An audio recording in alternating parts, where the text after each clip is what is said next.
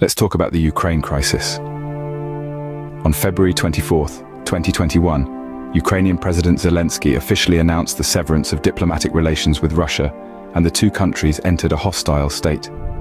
Within a day, a Russian army of 190,000 troops took the mountainous path and attacked numerous military facilities in the Ukrainian capital, Kiev.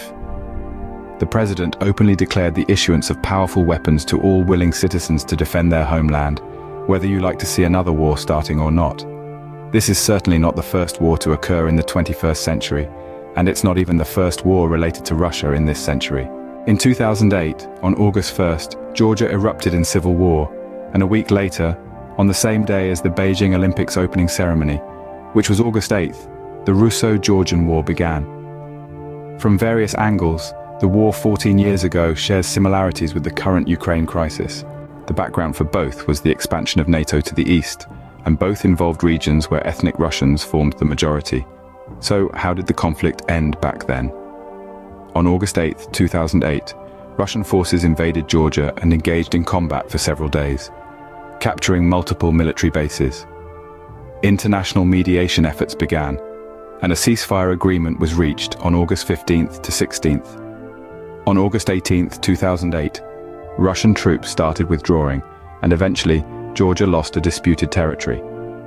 Thousands of casualties occurred on both sides. The conflict came to an end after about a month. Based on the current situation, this might be the most likely way for the Ukraine crisis to conclude. However, our understanding shouldn't stop here. In the following segments, I'd like to help you organize a few key points worth understanding. First, how did the conflict between Ukraine and Russia begin, and how do Western countries view this conflict? In this episode, we'll summarize historical information from recent decades and the research reports published by Western think tanks in the past few months to clarify these two questions. Firstly, let's start with history. I believe that most of you might wonder when hearing this news. Aren't Russia and Ukraine both former Soviet Union members? Moreover, they share similar languages and cultures. How could they end up in armed conflict? That's a reasonable question if you don't have a deep understanding of the geopolitical confrontation in Europe. Just think about the Korean Peninsula. These two countries, under the background of great power competition, are so similar in language and culture, yet they engage in such intense conflicts. It's no different when a superpower like Russia is involved.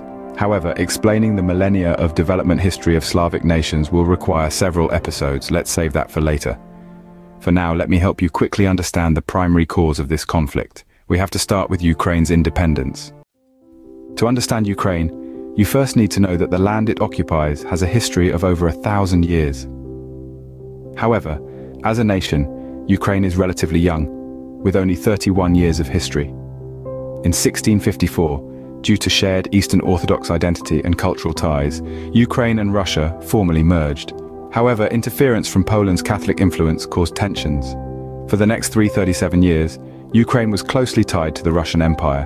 In 1917, the Russian Empire was impacted by World War I, and Ukraine briefly gained independence for six months, with support from Germany.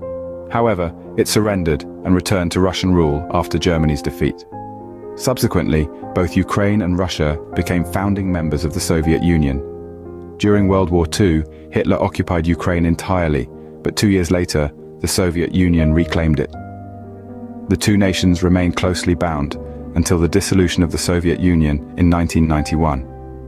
On August 24, 1991, Ukraine's government issued a declaration of independence, formally breaking away from the Soviet Union and changing its name to the Republic of Ukraine.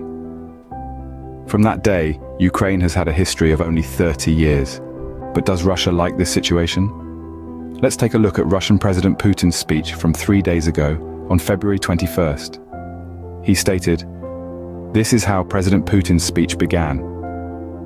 You can find the complete English translation of Putin's speech, which contains nearly 10,000 words, on the internet. After reading it, my impression is that Russia wants to swallow the entire Ukraine. Of course, the initial asking price is always high as it allows for negotiation.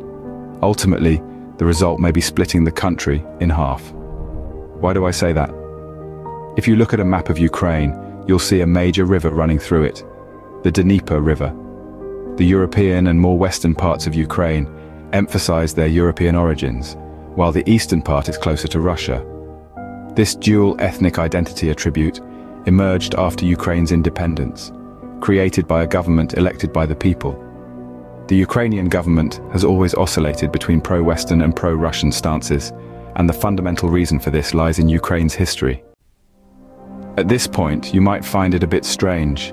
After all, Ukraine and Russia were part of the same country for a long time in history. Russia has always had a strong influence on Ukraine, so why did Ukraine declare independence in 1991? To understand this, we need to go back to the Yalta Conference in early 1945. The outcome of this conference in a small meeting room was critical for the establishment of the United Nations. As the end of World War II approached, Nazi Germany was defeated and the Soviet Union had substantial influence and power. Thus, US President Roosevelt made many key concessions to ensure Soviet Union's participation in the United Nations. One of those concessions was giving the Soviet Union veto power, which meant they could veto any UN decision. Russia, with its inherited privileges from the Soviet Union, did not need to consider dealing with the United Nations when dealing with foreign matters. It's worth noting that Ukraine was also within the United Nations because of its independent status, and for many years both Russia and Ukraine were part of the United Nations. Due to their status as independent countries, Russia did not have complete control over Ukraine's international voice. Fast forward to 1991, and Ukraine became independent, which was recognized by Western countries. At the time, Russia was going through a tough period after the dissolution of the Soviet Union, which can be understood. However, would other countries recognize it? In 1996, Ukraine completely denuclearized, securing international recognition. Many people now say that if Ukraine had not declared independence back then, it could have ended up differently. But think about it. In the late 1990s, Ukraine was still impoverished and couldn't even feed itself. Moreover, it had a substantial number of nuclear weapons, and the EU and the US wouldn't have just stood by and watched a nation with thousands of nuclear warheads. Would Ukraine have become a nuclear power, and would Russia have acted only now? These questions are more complex than they might seem. But here comes the question.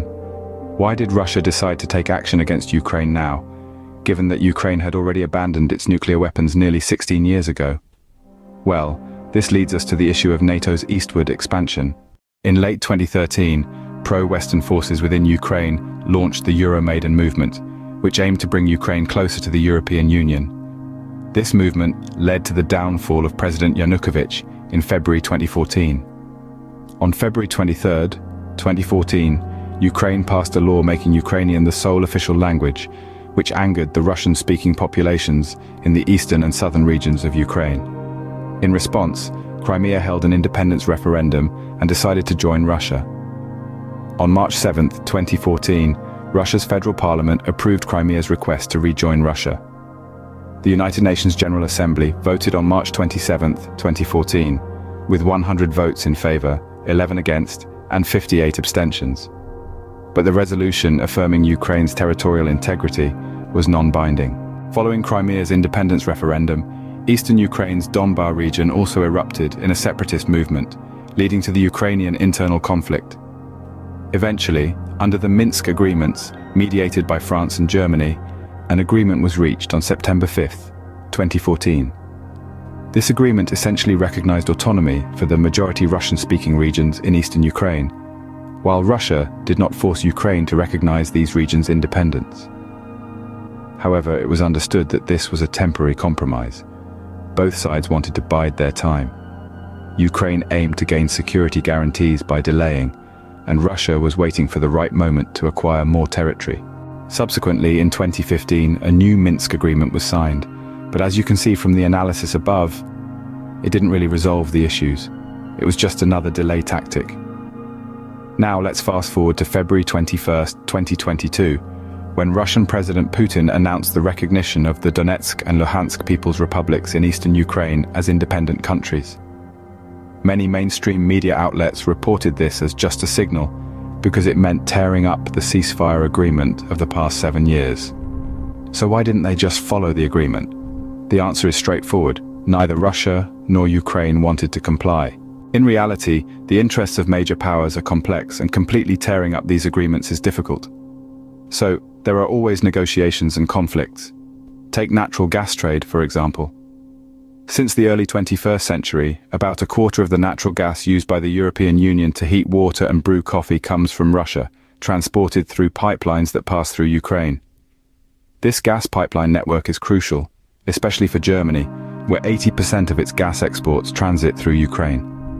In negotiations, Russia often uses the gas supply as leverage. For instance, in February 2018, the Stockholm Chamber of Commerce's arbitration tribunal ruled that Russia's Gazprom had not delivered the required amount of gas to Ukraine, and it awarded Ukraine $4.63 billion in compensation. However, Gazprom owed Ukraine $2.56 billion for overpayment. But since Ukraine still owed money, Gazprom stated that it wouldn't comply with the arbitration ruling. Ukraine threatened to seize Gazprom's assets in its territory. The dispute escalated over a year until an agreement was reached, with Ukraine receiving compensation and Gazprom continuing gas supplies. However, it illustrates the complex interactions between Russia, the EU and the US. In terms of strategy, the US and the EU are aligned in the NATO camp, which is seen as a common interest against Russia. Economically, they want to diversify gas supplies to reduce dependence on Russia, while Russia wants to sell more gas and use it as leverage.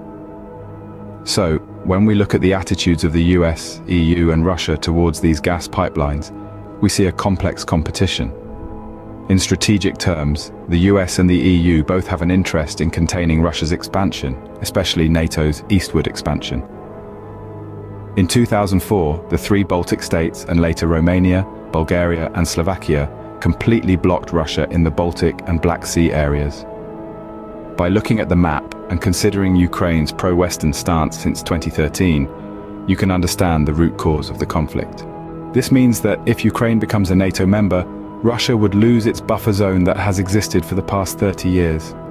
All the pressure would be on Russia. This is why the new Minsk agreement wasn't followed. Russia's current bottom line seems to be that it can allow Ukraine's western regions to remain clear, but the eastern regions must remain under Russian influence to ensure a strategic buffer zone between Russia and the West. However, this agreement is unacceptable to Ukraine as it would mean a loss of sovereignty and economic hardship, particularly in the economically developed eastern regions. So it's a matter of conflicting national interests.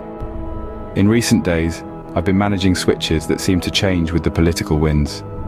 When Germany wants to express its discontent with the United States, it's like a traffic light at this intersection. Similarly, when Germany is unhappy with Russia's attitude, it's as if this pipeline doesn't comply with agricultural regulations. It's incredibly sophisticated and high-tech. So on February 22, 2022, Germany announced the suspension of the certification process for the Nord Stream 2 gas pipeline. This provides some basic background to the situation. Now let's look at what developments might follow. Of course, it's impossible to predict with certainty in the real world, but we can gain some insights from others' predictions. For example, why is the United States taking such a soft stance in this conflict? To answer this question, let's refer to a report from the RAND Corporation, a US think tank, released on November 18th of the previous year. This report, published about 100 days ago, accurately reflects the current situation. It suggests that the US government should aim to persuade and possibly compromise because it's unlikely that the US can convince Russia to yield. If Putin is determined to proceed, economic sanctions alone won't be effective. So the US is unlikely to intervene directly in Ukraine at this point. It's best for the US government to ensure that Ukraine fulfills its agreements, as failure to do so could lead to more significant disasters. In essence, this report suggests that the US should adopt a realistic approach, considering that accepting the reality of eastern Ukraine slipping out of control may be the most suitable strategy at this stage from the perspective of US think tanks. This has been a consistent approach taken by the United States. If you want to speculate about what the US is currently doing behind the scenes, you can refer to this report. However, this report doesn't believe that Russia is inclined to take military action. Why? Because at the time of its publication about three months ago, most Western mainstream media believed that Russia had many concerns and was unlikely to take military action. But why would they say that? Let's consider an official report from the Russian International Affairs Council, a Russian think tank, issued on November 25, 2021. This think tank is essentially a platform for Russian foreign policy discussions and is currently chaired by Igor Ivanov, a former Russian foreign minister.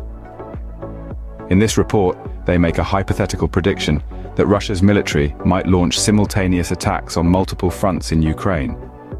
However, the report argues that Russia is unlikely to take such actions. It provides several reasons, such as Ukraine's size, which is not comparable to the 2008 Georgia conflict. The report suggests that a war in Ukraine is unlikely to end quickly. While defeating the Ukrainian military might be relatively easy, achieving stable and complete occupation is challenging. The worst-case scenario is that Ukraine becomes divided, much like when the Soviet Union invaded Afghanistan. The report emphasizes that Russia would face comprehensive international sanctions, including frozen bank accounts, halted energy trade, and disruptions to global trade. If the war drags on, energy trade and all international commerce could be prohibited. The report also considers the sentiments of the Russian population, which may not favor a war in the current economic situation. There are indications that not all Russians support this war, and public opinion surveys conducted by Russian media seem to confirm this. Additionally, the report highlights the complexities of ethnic identities and divisions within Ukraine, suggesting that a war could lead to an unstable and fragmented New Holland rather than a clear-cut victory for Russia. After so many bloody conflicts between 2015 and 2021, the report suggests that the population in eastern Ukraine may have shifted away from identifying with Russia. The report concludes by questioning whether it's in Russia's interest to further destabilize Ukraine and intensify economic hardships. Considering that most of the points mentioned in this report align with the current situation, it's worth noting that Putin is likely well aware of these factors when making his decision to go to war. Understanding these factors may help us speculate about when and why he might choose to de-escalate. So, what are the reasons for Putin's decision to go to war? Let's examine a report from the Royal Institute of International Affairs, also known as Chatham House, in the UK, published on November 30, 2021. This report delves into the policy pathways of France and Germany regarding Russia. In essence, it discusses the dynamics of the European Union's approach to the Russia-Ukraine conflict. To put it simply, after Russia reclaimed Crimea, the United States swiftly pushed for sanctions against Russia. However, the EU had its own considerations and didn't fully align with the US. The report mentions that this divergence in approach played a role in creating the Normandy format, which facilitated discussions between Russia, Ukraine and France and Germany, leading to the Minsk agreements. However, the report criticizes the Minsk agreements due to their resemblance to the Munich Agreement of 1938. While the US tried to participate in these talks, France and Germany were not enthusiastic about US involvement. This is one reason why the agreements have not made much progress. According to this report's analysis, if Russia aims for a resolution that secures its interests in eastern Ukraine, it may need to consider various scenarios, including diplomatic negotiations. To ensure that the Minsk agreements are executed, it doesn't necessarily require a full-scale war. The key is to reach an agreement with all parties involved. However, Russia's primary concern is NATO expansion, which became a pressing issue when this month was on the verge of joining NATO back in 2008. This commitment to absorb Ukraine as a NATO member would have been extremely detrimental to Russia, and it had to be addressed. But when it comes to matters of this magnitude, it's not just about what France and Germany say. The United States' stance matters as well. Russia needs a commitment from the United States and this is not just my opinion. In late November 2021, the Russian Foreign Ministry publicly released a letter from Russian Foreign Minister Lavrov to the foreign ministers of France and Germany. The contents of this letter indicated Russia's position in the Normandy format talks. It's quite rare for diplomatic correspondence of this nature to be made public. Moreover, in October 2020, the German Council on Foreign Relations released a report on the challenges facing the new German government. This report made it clear that Russia believed the situation in Ukraine was changing, and therefore Russia's strategic objectives had evolved. Now, Russia's goal is to prevent NATO from expanding further, specifically by securing a commitment from the United States that NATO will not enlarge and that weapons will stop flowing to Ukraine. This German think tank's report likely sheds light on the true reasons behind Putin's actions. Shortly after the report was published on December 21, 2021, Putin publicly stated his willingness to sign a legally binding treaty with the West to halt further expansion of NATO this month. If the West insists on expanding this month, and Russia is forced to take military measures, it means that they've reached the limit of tolerance. This can be used as a bargaining chip in negotiations. The final question is whether the United States and NATO will sign such a treaty. On December 22, 2021, the Carnegie Endowment for International Peace published a report on whether Russia and NATO could reach an agreement. The conclusion is that the kind of treaty Russia is requesting is challenging to achieve because it requires approval beyond the president's authority, involving Congress and the Senate. Currently, the political divide in the United States, even for bills proposed by the party in control, makes it difficult to pass such legislation. Therefore, even if the US government agrees to sign a treaty with Russia, it may not pass through the legislative process. Additionally, formal treaties require approval from all recognized member states in NATO. Any member state can veto the treaty, making it highly unlikely that such a treaty will be signed at this time. This is likely one of the reasons why Putin has taken action. The situation is complex, and it remains to be seen how it will unfold. These are just various pieces of information and analyses based on the reports available.